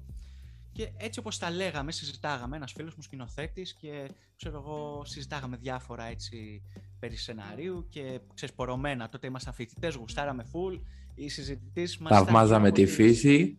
Ναι, ναι, ναι, γύρω από τις σπουδές ήταν η φύση. Λες, μονίμως, ναι, ρε, παιδί πίζελ, μου. ναι, πλάκα Η κάνω. Η συζήτηση, ναι, ναι, ναι. Η συζήτηση ήταν εκεί μονίμως, ρε παιδί μου, ξέρεις, γουστάραμε. Ε, και τέλος πάντων εκεί που τα λέγαμε έντονα και πορωμένα, ξαφνικά από πίσω του βλέπω μια τεράστια πράσινη λάμψη πίσω από το βουνό. Ε, τώρα, το βουνό που φαινόταν ήταν... Ε, ο, κόλλησα τώρα. Ε, Ο Λυκαβητός. δεν ήταν ολικαβητός, τέλος πάντων, δεν έχει σημασία. Ε, πίσω από το βουνό φάνηκε μια πράσινη λάμψη. Ε, για δευτερόλεπτα, ρε παιδί μου. Α, πίσω από το βουνό της Πετρούπολης, έτσι. Μου θυμίζει Flash Origin Story. Ξέρεις που έπεσε ο κεραυνός και ξαφνικά πήρε Μπράβο, μπράβο. υπερδυνάμεις. Ρε, εσύ σου λέω, να σου πω κάτι. Όσες μπύρες και αν είχα πιει εκείνο το βράδυ. Αυτό το πράγμα που είδα δεν το είχα ξαναδεί, έτσι. Οκ. Ε, προσπάθησα, ρε παιδί μου, να το δικαιολογήσω. Αμέσως με το που το είδα να πω ότι, οκ, ξέρω εγώ, είναι, είναι κάτι. κάποιος προβολέας, κάτι τέτοιο. Αλλά ρε φίλε, ξέρεις κάτι. Γυρίζει ο άλλος και μου λέει: Πες μου ότι είδες κάτι αυτή τη στιγμή χωρίς να το έχω πει τίποτα. Ο οποίος καθόταν πλάτη σε αυτό το φαινόμενο τέλος πάντων που είδα. Και εντάξει, εκεί απλά το χάσαμε, ρε παιδί μου, ξέρεις. Εκεί οι Προσπαθούσαμε- μπύρες ξαφνικά πετάχτηκαν επί τόπου και σπίτι. Ναι, ναι, ναι, όχι τίποτα. Ξενερώσαμε και φύγαμε. Τέτοια Ω, φάση, ρε παιδί Μου θυμίζει κάτι βιντεάκια, ξέρεις, στο YouTube που έχουν τρία δευτερόλεπτα που λένε με γοργόνες και όντως βγάζουν κάτι τέτοια. Ναι, ρε, εσύ. Που λες όντως τι φάση, τι είναι αυτό τώρα. Σε Ε, τέλος ψαρώνει. πάντων, προφανώς μετά έκατσα, το ψάξα. Ε, έκανα έρευνα, τρελή έρευνα στο ίντερνετ. Εντάξει, με τη μία το βρήκα, είμαι μετέωρο λέγεται. Ε, ουσιαστικά είναι ένας μετεωρίτης που πέφτει στη γη και ε, φλέγεται και για λίγα δευτερόλεπτα δημιουργεί μια πράσινη λάμψη. Ρε, παιδί.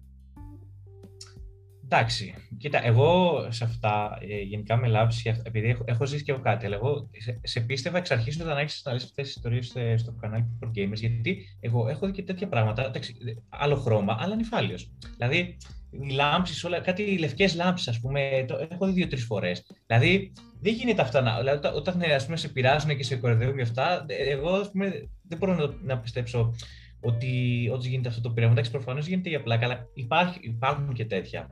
Εγώ δεν μπορώ να ναι. πιστέψω αρχικά ότι ήσουν νυφάλιος. Εντάξει, έτυχε και αυτό έφαγε τώρα. Τι να λέμε, εντάξει. Μαλάκα. Συμβαίνει, συμβαίνει.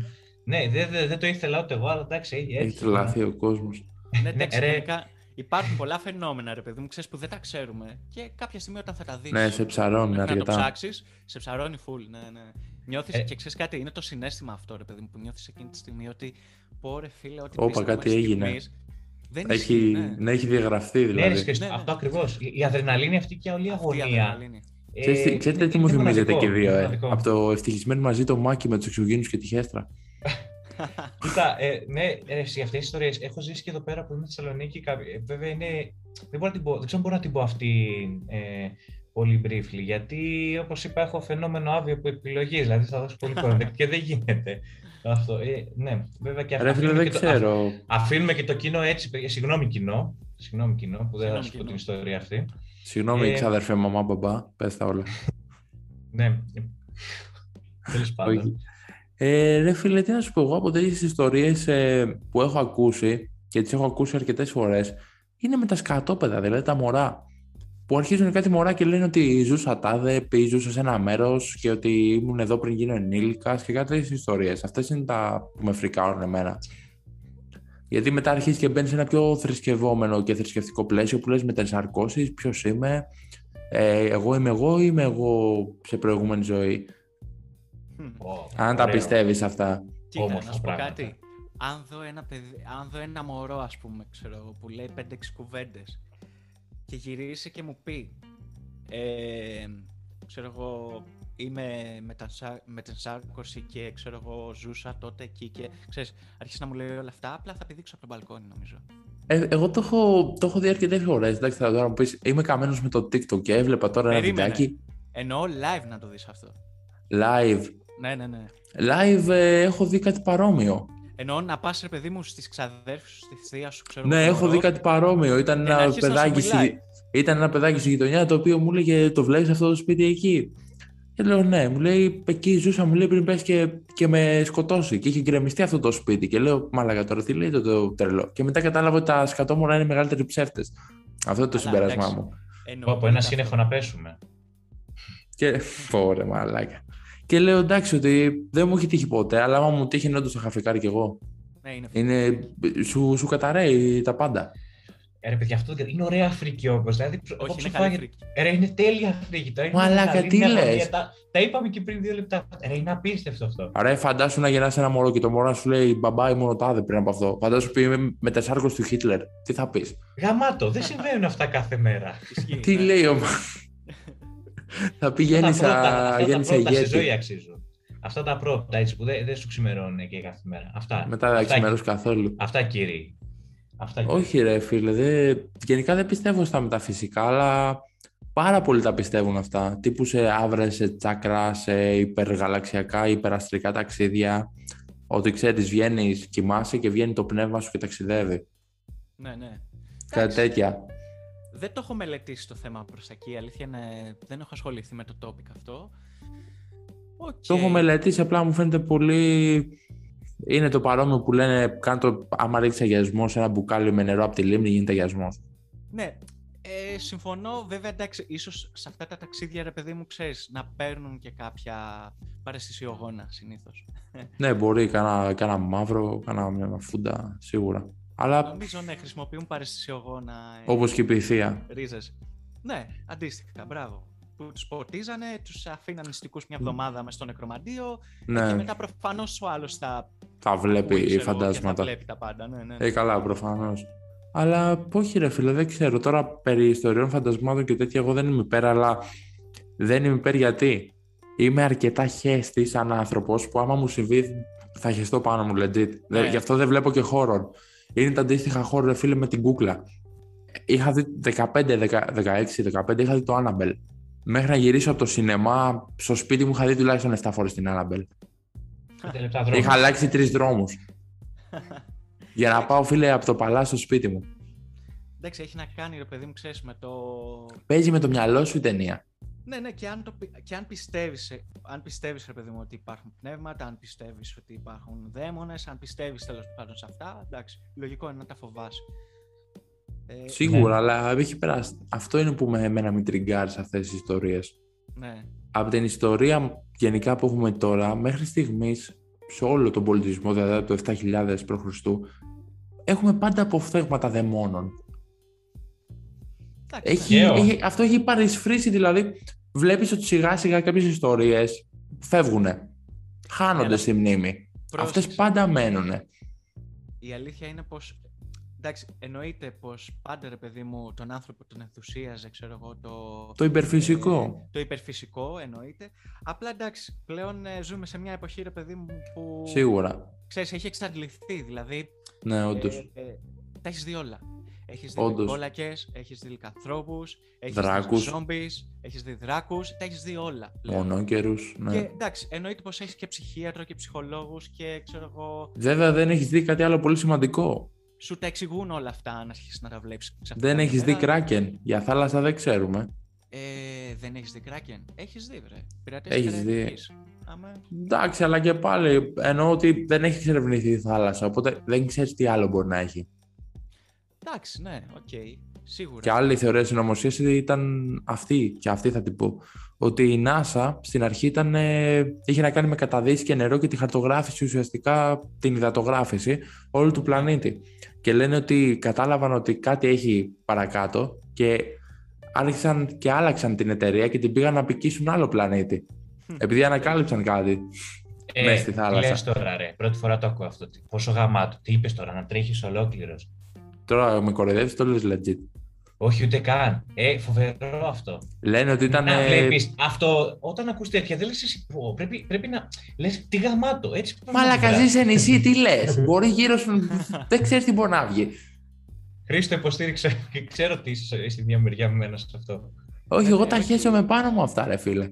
Δηλαδή, μια εταιρεία να αλλάξει την προσέγγιση της και να πάει να πικήσει άλλο πλανήτη, τι βρήκε εκεί κάτω; Φραγκίσκο, τι Καταλαβαίνω είμαστε. και τους δυο σας. Ναι.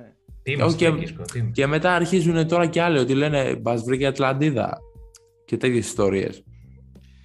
Τώρα αυτά είναι Εντάξει, πιο. Η Ατλαντίδα, νομίζω, ξέρω εγώ, ρε παιδί μου, είναι, είναι, ανήκει, ρε παιδί μου, ξέρεις, στην κατηγορία των φαντασμάτων και όλα αυτά. Δηλαδή, ξέρεις, πίσω.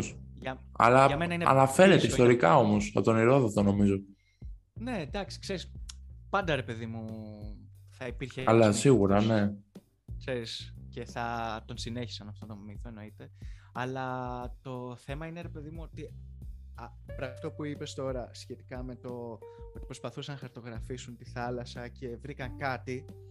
Εντάξει, η αλήθεια είναι πως όντως η θάλασσα, ο, οι ωκεανοί, ρε φίλε, ναι, δεν ξέρουμε εκεί κάτι. Δεν ξέρεις τι έχει, ναι, Μπορεί και αυτό να είναι μην έχει το. τίποτα στην τελική. Ε, μπορεί και να σου γαμίσει όμως το σπίτι, δηλαδή να βγει. Δεν ξέρεις τι μπορεί να βγει.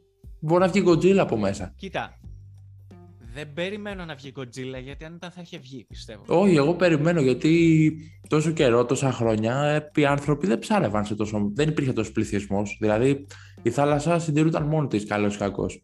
Τώρα ο ψαράς του 1700, 1800 και 1900, τι θα πιάνε. Πίπε. Με τα σημερινά μέσα και με τον πληθυσμό που έχει αυξηθεί, ο κόσμος θέλει να φάει. Συνεπώς, τα ψάρια θα εξαφανιστούν και οι μεγαλύτεροι θηρευτές θα πρέπει κάτι να φάνε. Μήπως ανέβουν προς τα πάνω Φάνε και μας κουτί. γαμίσουνε. Θα βγει ο Godzilla, υπάρχει ο Ναι, Godzilla μήπως. στο στρατό. Δεν ξέ- Στο στρατό- δεν ξέρεις. στο στρατό Godzilla. Τι Μα μου καλή. Ό,τι ήταν να βγει θα είχε βγει πέρσι, οπότε μια χαρά. Δεν ξέρω, ρε φίλε, όχι, εγώ το χαίζομαι πολύ. Γι' αυτό και στη θάλασσα δεν είμαι λίγο.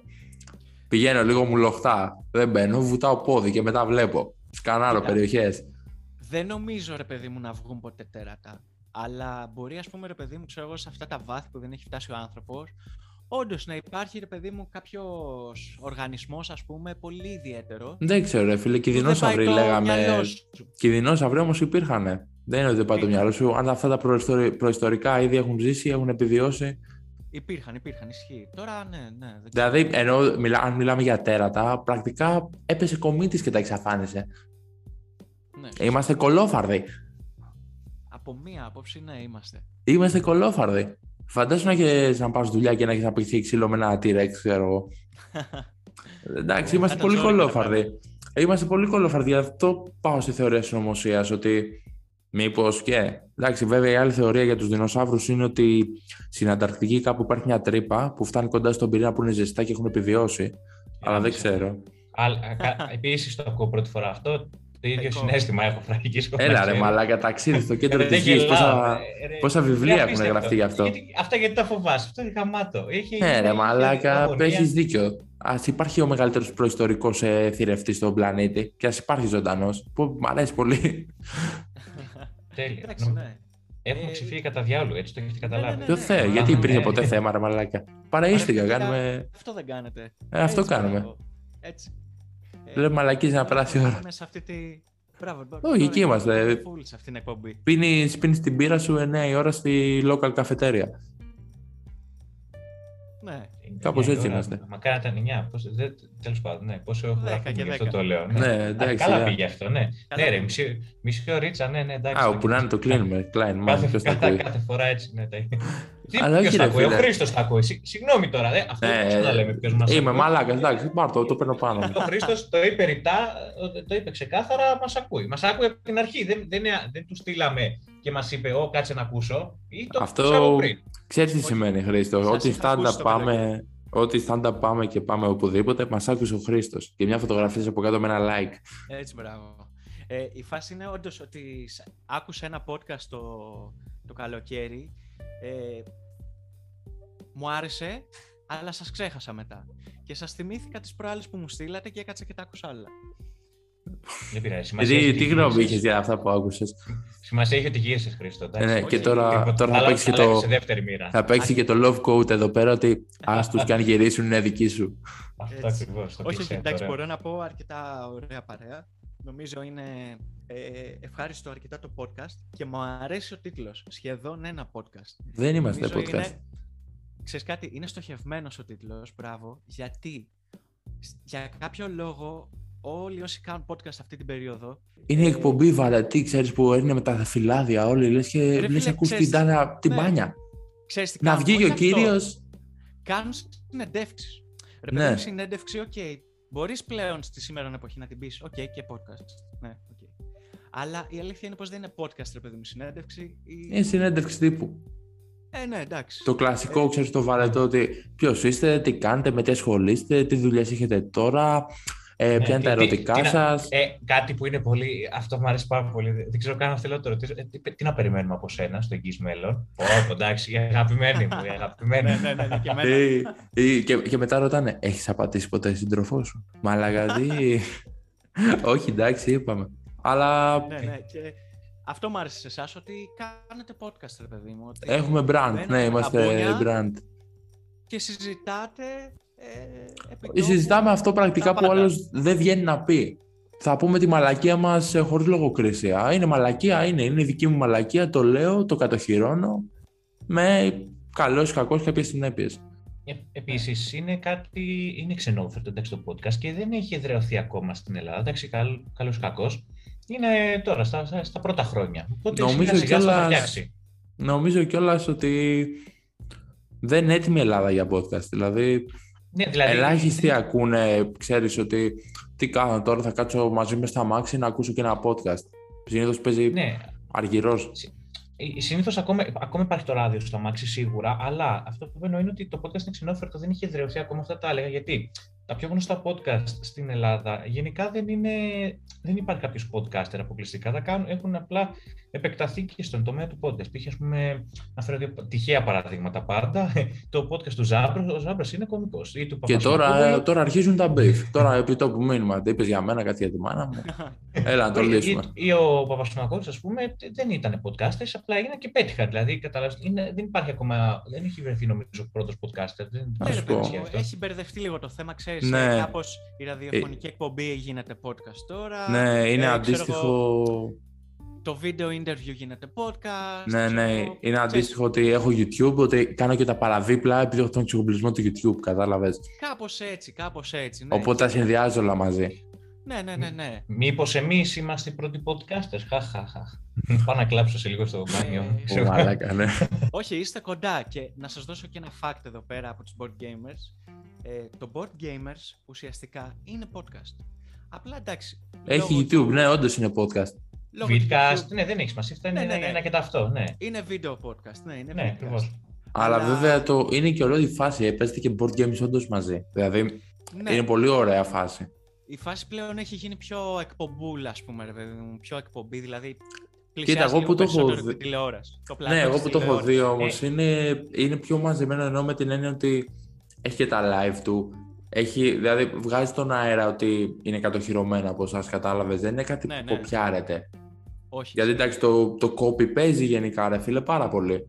Εντάξει και να σου πω κάτι, εγώ είμαι υπέρ του copy, δεν έχω κανένα θέμα. Όχι, okay, εγώ είμαι υπέρ του copy, αλλά όταν βλέπεις κάτι συνέχεια copy, copy, copy, λες OK, okay, θα δω τον Χρήστο, αλλά ο Χρήστος είναι σαν τον Άρη. Οπότε θα δω ναι. ποιο συμπαθώ πιο πολύ. Δεν θα τον κρίνεις με βάση του content Αυτό, ξέρεις τι, αυτό είναι καλό όμως γιατί αυξάνει τις πιθανότητες να βγει ρε παιδί μου κάτι καλύτερο πάντα.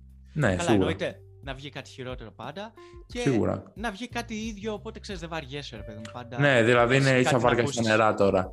Ναι, ναι, πάντα έχεις κάτι να ακούσεις, πάντα έχεις κάτι να δεις, οπότε ξέρω... Εντάξει, εγώ, απλά στο συνήθως υπάρχει- εκεί ειδοποιώ διαφορά γίνεται στο, στο team. Δηλαδή στον άνθρωπο.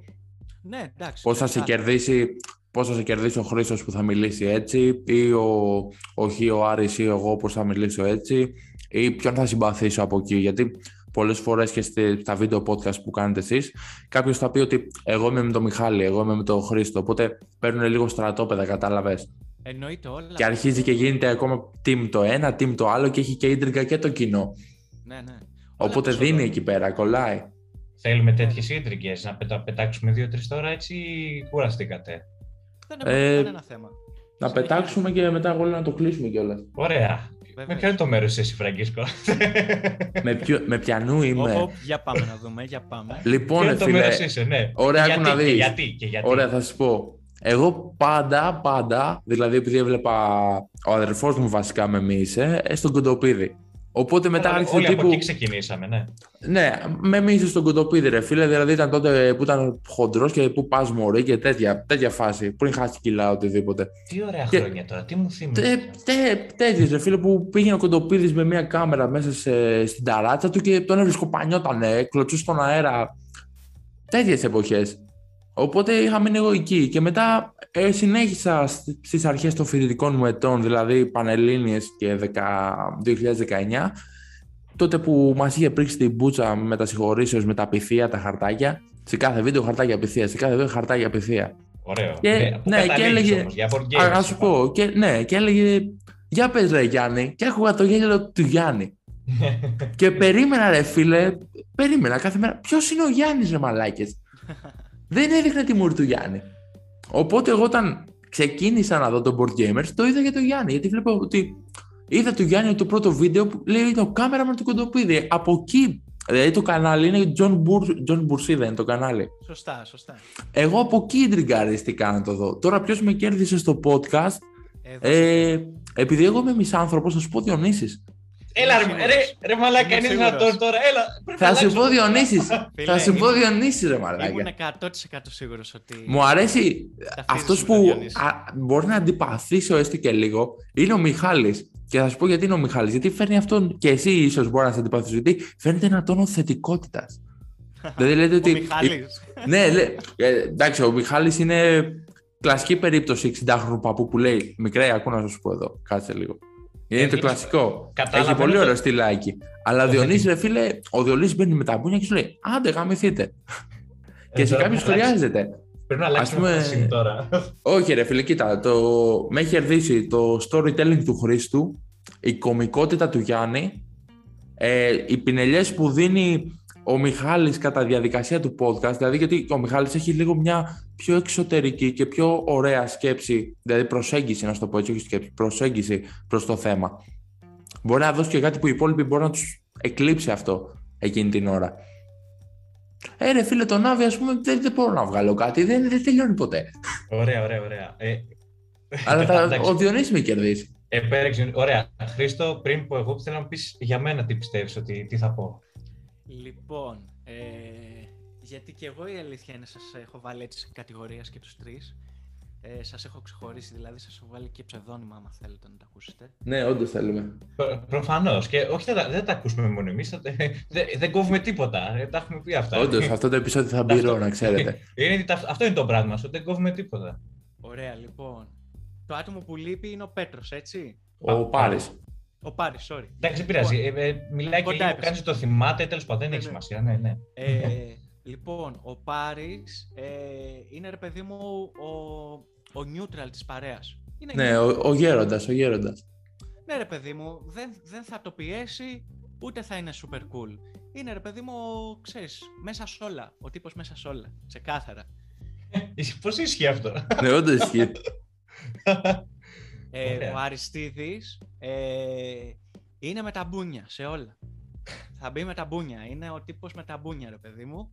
Και αυτό Ε, ισχύει. Ναι, ναι, ναι. Ε, δεν κολώνει πουθενά. Ε, χώνεται στα πάντα. Ευθεία, ευθεία. Ευθεία, ναι, ναι, δεν μασάει. Ε, ωραία, και μου λείπει τώρα ένα όνομα. Εγώ είμαι. Ωραία, τέλειο. Πόσο ωραίο αυτό το απολαμβάνω. Μόνο εμένα έξι. Εντάξει, το ακούσατε αυτό, ναι, τέλος πάντων. Φρα... Φραγκίσκος, λοιπόν. Φραγκίσκος, να σε μπράβο, βοηθήσω, μπράβο, Χρήστο. Μπράβο, μπράβο, μπράβο. Δεν στείλα και μήνυμα, ρε φίλε. Με πουλ. Λοιπόν, ναι, η αλήθεια είναι. απ' Έχω το περίεργο podcast- όνομα, ε. Όχι, δυσκολεύτηκα να συγκρατήσω τα ονόματά σας γιατί τα αναφέρετε πολύ λίγες φορές. Οπότε. ρε Ναι, παιδί, ισχύει αυτό. Ξέρεις, έκανα, έκανα έρευνα, προ- άκουγα όλα τα podcast για να καταλάβω ποιος είναι ποιος. Χρησιμοποιούμε το προσωνύμιο ρε μαλάκα. Να σου πω. Ναι, ναι, ναι. Ή το, ναι. ε, να σου πω. Παίζει πολύ. Να αυτό, σου πω. όντως. Ε, ωραία, μισό λεπτάκι, γιατί παίζει να τα έχω πει ανάποδα, οπότε μπορείς να κόψεις λίγο σε αυτό το σημείο στο μοντάζ. Όχι, δεν πρόκειται να κόψω. Ρο θα είναι, οπότε θα ξαναμπεί, ξαναμπες Κοίτα, ευθεία. ρε, πάμε να Δεν μας αλλα- πρόκειται. πάμε να μας αλλάξει το podcast. Ρε, ε, θα φέρουμε ένα guest, θα μας αλλάξει το podcast. Άκου εδώ, ρε. Τι, τι Εντάξει, συμβαίνει, ρε; Το είχα καταλάβει ότι δεν κόβεται. Εντάξει, δεν έχω κανένα θέμα. Ε, λοιπόν, ο... ωραία. Ανάποδα τα είπα. Ο Αριστίδης είναι η ήρεμη δύναμη της παρέας. Και αυτό ισχύει. Τα πες Ε, όλα. Μένει, Ξεκάθαρα. μένει. Ναι. Έτσι. Ο Τα πες Αριστίδης όλα, είναι η τα πες ήρεμη όλα. δύναμη. Είναι στο, Χαλαρή. mute και, είναι στο mute και μπαίνει έτσι, χαλαρά. Είναι ο αντικειμενικός κριτής των πραγμάτων πάντα. Έτσι. Δηλαδή, ρε παιδί μου, θα, όταν θα ξεφύγει ε, ο Φραγκίσκος, ε, μπαίνει Αριστίδης για να σώσει, να κρατήσει τα σωστά. σχήματα. Μόνο ο Έτσι, Φραγκίσκος ναι, ναι, θα ναι. ξεφεύγει. Μόνο εγώ Και- ξεφεύγω, ρε πούστη. Ισχύει, Ε, γι' αυτό, ισχύει. ναι. Και εντάξει, ο, Φρα- ο, ο, Φρα, ο Φραγκίσκος είναι ο Σύφωνας, ρε παιδί μου, είναι εδώ στο εκεί πέρα να τα πάρει όλα σβάρνα. Όχι, όχι, μπαίνει, μπαίνει ευθεία. Είναι, όχι, είναι legit. ε, ε, είναι σαν να μα ζωγράφησε τώρα, κάπως έτσι είμαστε. Και στην πραγματική Ε, ζωή κάπως έτσι είμαστε. Όταν, όταν ας πούμε μπερδεύτηκες πριν και λέγεις για μένα, εγώ δεν- αν παρατηρήσετε δεν μίλησα. Γιατί λέγα, Ναι, ναι. «Ε, δεν ισχύει αυτό, δεν ισχύει. Δεν, δεν μπορούσα- Όχι, η αλήθεια είναι Σκέφτηκα ότι λίγο. δεν Τώρα παίζει με είδες τα μίλησα μπούνια. κατευθείαν, ναι. Ξέρεις Μπέρδεψα τις Παναγίες, τα- εγώ τις κατεβάζω. Τα ονόματα, μπέρδεψα τα ονόματα. Γιατί όντως Ωραία. έχετε και... Ε, Ναι. σπάνια ονόματα και οι δύο. Επειδή Ε, είμαι είδες, καθολικός ναι. είναι αυτό, μου κάνουν bullying. Είμαι βαλανή. Α, ναι. Ναι. Ε, ωραία, για να, ε, δεν απάντησα πριν σε αυτό, θα σου πω. Ε, κοίτα, η αλήθεια είναι, θα μπορούσα να πω και εγώ Διονύση, θα το πω λίγο πιο γρήγορα από αυτά. Παρατσούκλια γιατί- έχουμε τελικά. Είναι αυτά. Μετά, μετά, Αυτά, μετά. αυτά. Α, Ωραία, ναι, αυτά είναι. Ήρεμη δύναμη, εγώ το κρατάω. Ναι, Είπε, ναι. Ο Χρήστος είπε, το ακούσατε κι εσείς, ναι. Ο το Μέσα φραγίζω, Σόλα. ναι. Και Ο μέσα σε όλα είναι ο πάρε. Ωραία. Ήρεμη δύναμη θυμίζει και τζούφλα, τζούφια κλανιά, να ξέρεις. Μην το παίρνεις πολύ πάνω σου. Να χώνεσαι, να χώνεσαι. Και αυτό καλό είναι, τέλος πάντων. Ε, ναι, θα σου πω ότι εγώ ταυτίζομαι σε κάποιες απόψεις του Διονύση. Ας πούμε, τα πο- ποδηλάτες, τα, τα κλασικά, ξέρω εγώ, όλα αυτά που λέει, ναι, ταυτίζομαι, δηλαδή είμαι υπέρ. Ε, Δεν Κοίτα. θε... Εγώ θα το διακόψω εδώ. Ρε φίλε, δεν φταίνει οι ποδηλάτες που είσαι εσύ από το χωριό σου και πηγαίνεις με άμαξα. Φραγκίσκο, άντε γαμίσου, καταρχάς θα, θα γίνει ο Διονύσης τώρα, άντε γαμίσου τώρα, δηλαδή υπάρχει Άντε, ο βρε, κόσμος, θα πάει μαλάκα. από εκεί, θα πάει από Τώρα, εκεί, θα πάει από εκεί. Με- Έληξε. σου μιλάει Χρήστο άτομο που πήρε δίπλωμα αμαξιού το καλοκαίρι και το πήρε μετά από δύο χρόνια. Αυτά είναι. Και εγώ δύο χρόνια έκανα να το πάρω. Ναι, γιατί είχαμε καραντίνα, σε παρακαλώ πολύ. Μη- Ε, μη λες, Δικαιολογίες, ε, ρε Μαλάκα. Μιλάς δικαιολογίες. πόνης, μιλάς πόνης στο όνομα τώρα. Ναι, Τέλος πάντων. Ε, ναι, η αλήθεια είναι δεν έχω ξεχωρίσει εγώ κάποιο συγκεκριμένο. Δηλαδή δεν είμαι φαν, ξέρω, εγώ, δεν μπορώ να πω είμαι φαν κάποιου. Πραγματικά, ε, αν είναι να μιλήσω. ε, θα- με- πραγματικά Χρήστο, δηλαδή δεν το λέμε επειδή ήρθες guest, εντάξει, προφανώς και αυτά. Σιγά, σιγά μην το λέγαμε κιόλας. Έλα, έλα, γλύψε λίγο, γλύψε λίγο να ξανάρθει να ξανά. Ρε, ό,τι, εγώ, το- ό,τι και πει ο Χρήστος, δηλαδή έχω πεθάνει στο γέλιο. Δηλαδή, πραγματικά. Δηλαδή, δεν- γιατί καταρχάς γελάνε όλοι οι υπόλοιποι. Οπότε ε, νομίζω ότι κάνω καλά κι εγώ ξέρω, να γελάσω. Όχι, εγώ γελάω με το γέλιο του Γιάννη, ρε φίλε. Είναι σαν τον Τζόκερ, σε Εντάξει, κολλάει. ναι, ναι, το έχει συνηθίσει. Το έχει συνηθίσει το γέλιο του Γιάννη. Ε, αυτό- σε απόψη ταυτίζομαι με Διονύση, αλλά νομίζω δεν έκρυψα πριν τη συμπάθειά μου. Η συμπάθειά μου είναι ο Άβη. Αλήθεια. Ναι, η συμπάθειά μου είναι ο Άβη. Άβη, είσαι η συμπάθειά μου, γιατί είπαμε ότι θα το ακούσει. ε. Ο, Ε, το έτσι ο Άβης θέλω. είναι ε, ο Dark Hero στο... Ποια- στους gamers. Εντυπωσιακό. Και αν δεν το ακούσει, πες το εσύ. Άμα το... Γιατί άλλα θα το Εννοείται. ακούσει, είπαμε. Ναι, τέλεια. Ε, Όχι, είναι ήρεμη δύναμη. Γι' αυτό ξέρεις, παίρνει πιο πολύ κοινό, πιστεύω εγώ, ο Άβης, επειδή πάντα ο χαρακτήρας του έχει αυτό το μυστήριο ότι τι ήθελε να πει τελικά αυτός, γιατί είναι εκεί πέρα. Γιατί τον αδικούνε, γιατί τον κόβουνε. Εντάξει, ναι. Κά, το Κάπως δεχόμαι. έτσι είναι. Όχι, γιατί τον βλέπεις, ξέρεις, τον βλέπεις ωραία στεμμένο με τα κοτσιδάκια του, με το Viking, Ναι. το στυλ του. Τον βλέπεις, έρχεται σένιος, οι άλλοι με πιτζάμες, ξέρεις, χαλάρι. Έρχεται σένιος, στείνεται, ξεκινάει να πει Και με το που φτάσατε, δεν κόβει ο Μιχάλης επιτόπου, κοιτάει ο Άβης δεξιά-αριστερά, λέει ρε μαλάκες. Ρε, δεν τα, δεν τα ξέρεις καλά. Ο Μιχάλης είναι ο μόνος που το κάνει. Ο Φραγκίσκο άλλο board game βλέπεις. Ο Μιχάλης ο μόνος που το κάνει ερωτήσει. Δηλαδή, οι άλλοι γελάνε. Τι, τις καταβλέπεις τον Φραγκίσκο. Το ίδιο πράγμα βλέπω, ρε μαλάκα. Όχι, όχι, δεν τα λέει καλά. Ποιος τα λέει καλύτερα, Χριστό. Δηλαδή, τώρα κάτσε, μην τρελαθούμε κιόλας. Συγγνώμη που δεν είμαι φάρντγελ και δεν τους παίρνω και πίπες, ρε μαλάκα. Εντάξει, ναι, ναι, ναι. Οκ, okay. γελάμε. Εμείς τώρα που βρήκαμε εδώ πέρα αφορμή να συζητήσουμε τώρα κάποια θέματα που, μας, ε, που θέλαμε να θίξουμε. Ναι. Εγώ λέω σιγά σιγά να το μαζέψουμε όμως το, το εκπομπάκι. Σωστό, σωστό. Αυτό. Ε, και κάτι τελευταίο, όταν δεν εμφανίστηκα, σου λείπει λίγο. Δηλαδή ξεσυμφανίζεται και πιο σπάνια. Αυτό ε, και, και εκεί παίζει ρόλο. Ναι. Ναι, Οπότε σιγά σιγά να κάνουμε και ένα outro. Ναι. Ναι, είναι αυτό. Αφού μας πήρε το διπλάσιο χρόνο, μην πάμε και στο τριπλάσιο. Όντως, να κάνουμε ένα outro. Να πούμε χίλια έχουμε... ευχαριστώ στον Χρήστο, γιατί Εγώ φάγαμε από όλους πόρτα. Εγώ σας ευχαριστώ πολύ. Δουλειές, ναι. Χάρηκα πάρα πολύ που βρέθηκα στην υπέροχη εκπομπή σας. Ε, θα τα ξαναπούμε σίγουρα. Όχι, σίγουρα θα τα ξαναπούμε. Και άμα είμαστε, άμα λάχοι που λέμε και στα χωριά, μπορεί να σου κάνουμε και κάνα invite στην Αθήνα. Ωραία, να πάμε για ένα καφέ. Βεβαίως. Καλά, εννοείται όποτε έρθετε Αθήνα δεν το συζητάμε. Ναι, να το κανονίσουμε, ναι, ναι, ναι. Εννοείται. Σε ευχαριστούμε επόμενο, πάρα πολύ. Στο επόμενο podcast που θα κάνουμε, καθόλου interview, θα μπούμε με τα μπούνια να δώσουμε πόνο όλο το χρόνο να. OK. Okay. Τέλεια. Μόλις είπε, μόλις είπε πλάγιο ότι το αρέσει το intro μου, τέλος πάντων. Ναι. όχι, όχι. όχι, το intro μου αρέσει. Απλά εντάξει, δεν τρελαίνομαι με τα interview. Ναι, τα podcast. Είναι σαν να σου βάζουν. Είναι σαν να έρχεται η μπατσαρία και να σου λέει πού μένεις; Μην αγχώνεσαι. Έχουμε, έχουμε ήδη την πρόταση. Απλά θα την πούμε τώρα για να την, ακούσουν, να την ακούσεις και το κοινό, να περιμένει και κάτι το κοινό. Άντε, κλείσ' το ρε μαλάκα. Έχουμε αφούμε και θα φάμε και παντόφλα, άντε. Λαστιχένια είπαμε. Ο boomerang. Γυρνάει και πίσω. Οπότε σε ευχαριστούμε όντως πάρα πολύ πέρα της πλάκας και ευχαριστούμε που αφιέρωσε το δικό σου χρόνο. Ακόμα το κλείσει. Ναι. ναι. Χαρά μου, χαρά μου. ναι, θα τα ξαναπούμε σίγουρα. Τώρα ελπίζω να μας ακούσουν και τα μαλακισμένα. Οπότε ήταν... καλή συνέχεια, παιδιά. Θες να πεις κάτι, άντε, πες το, πες, να το ε, ε, κλείσω. Ή, ήταν το σχεδόν ένα podcast, αλλά λέμε στο επόμενο επεισόδιο.